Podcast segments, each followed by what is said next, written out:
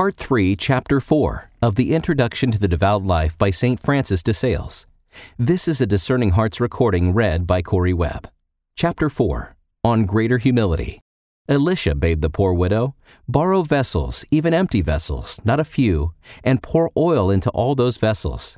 And so, in order to receive God's grace in our hearts, they must be as empty vessels, not filled with self esteem.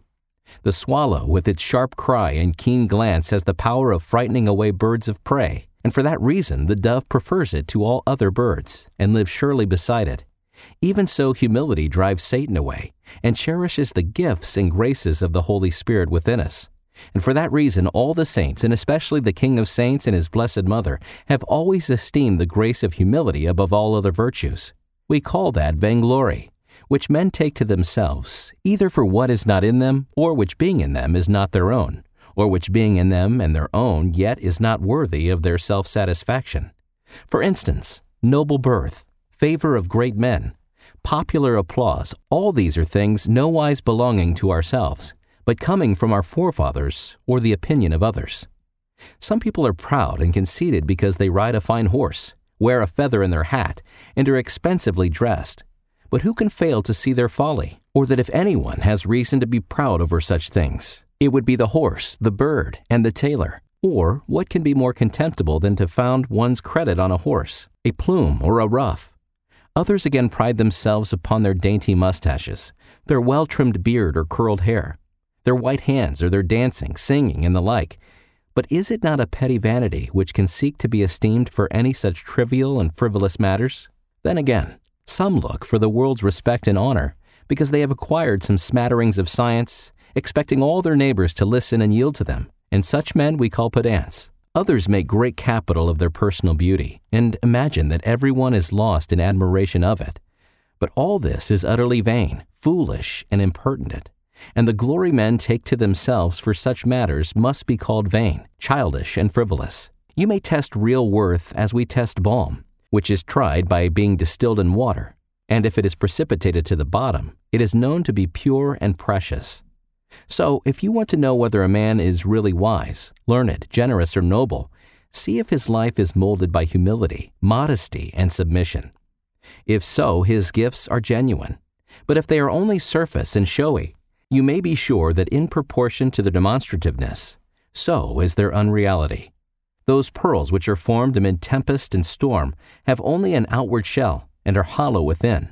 And so, when a man's good qualities are fed by pride, vanity, and boasting, they will soon have nothing save empty show without sap, marrow, or substance. Honor, rank, and dignity are like the saffron, which never thrives so well as when trodden under foot. Beauty only attracts when it is free from any such aim. Self conscious beauty loses its charm, and learning becomes a discredit and degenerates in pedantry when we are puffed up by it. Those who are punctilious about rank, title, or precedence both lay themselves open to criticism and degradation, and also throw contempt on all such things, because an honor which is valuable when freely paid is worthless when sought for or exacted.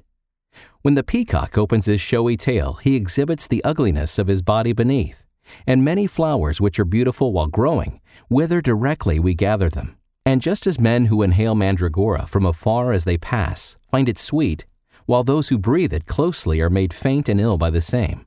So honor may be pleasant to those who merely taste it as they pass, without seeking or craving for it, but it will become very dangerous and hurtful to such as take delight in and feed upon it. An active effort to acquire virtue is the first step towards goodness, but an active effort to acquire honor is the first step towards contempt and shame. A well conditioned mind will not throw away its powers upon such sorry trifles as rank, position, or outward forms. It has other things to do, and will leave all that to meaner minds. He who can find pearls will not stop to pick up shells, and so a man who aims at real goodness will not be keen about outward tokens of honor. Undoubtedly, everyone is justified in keeping his own place, and there is no want of humility in that so long as it is done simply and without contention. Just as our merchant ships coming from Peru with gold and silver often bring apes and parrots likewise, because these cost but little and do not add to the weight of a cargo, so good men seeking to grow in grace can take their natural rank and position, so long as they are not engrossed by such things and do not involve themselves in anxiety, contention, or ill will on their account. I am not speaking here of those whose position is public, or even of certain special private persons whose dignity may be important. In all such cases, each man must move in his own sphere, with prudence and discretion, together with charity and courtesy.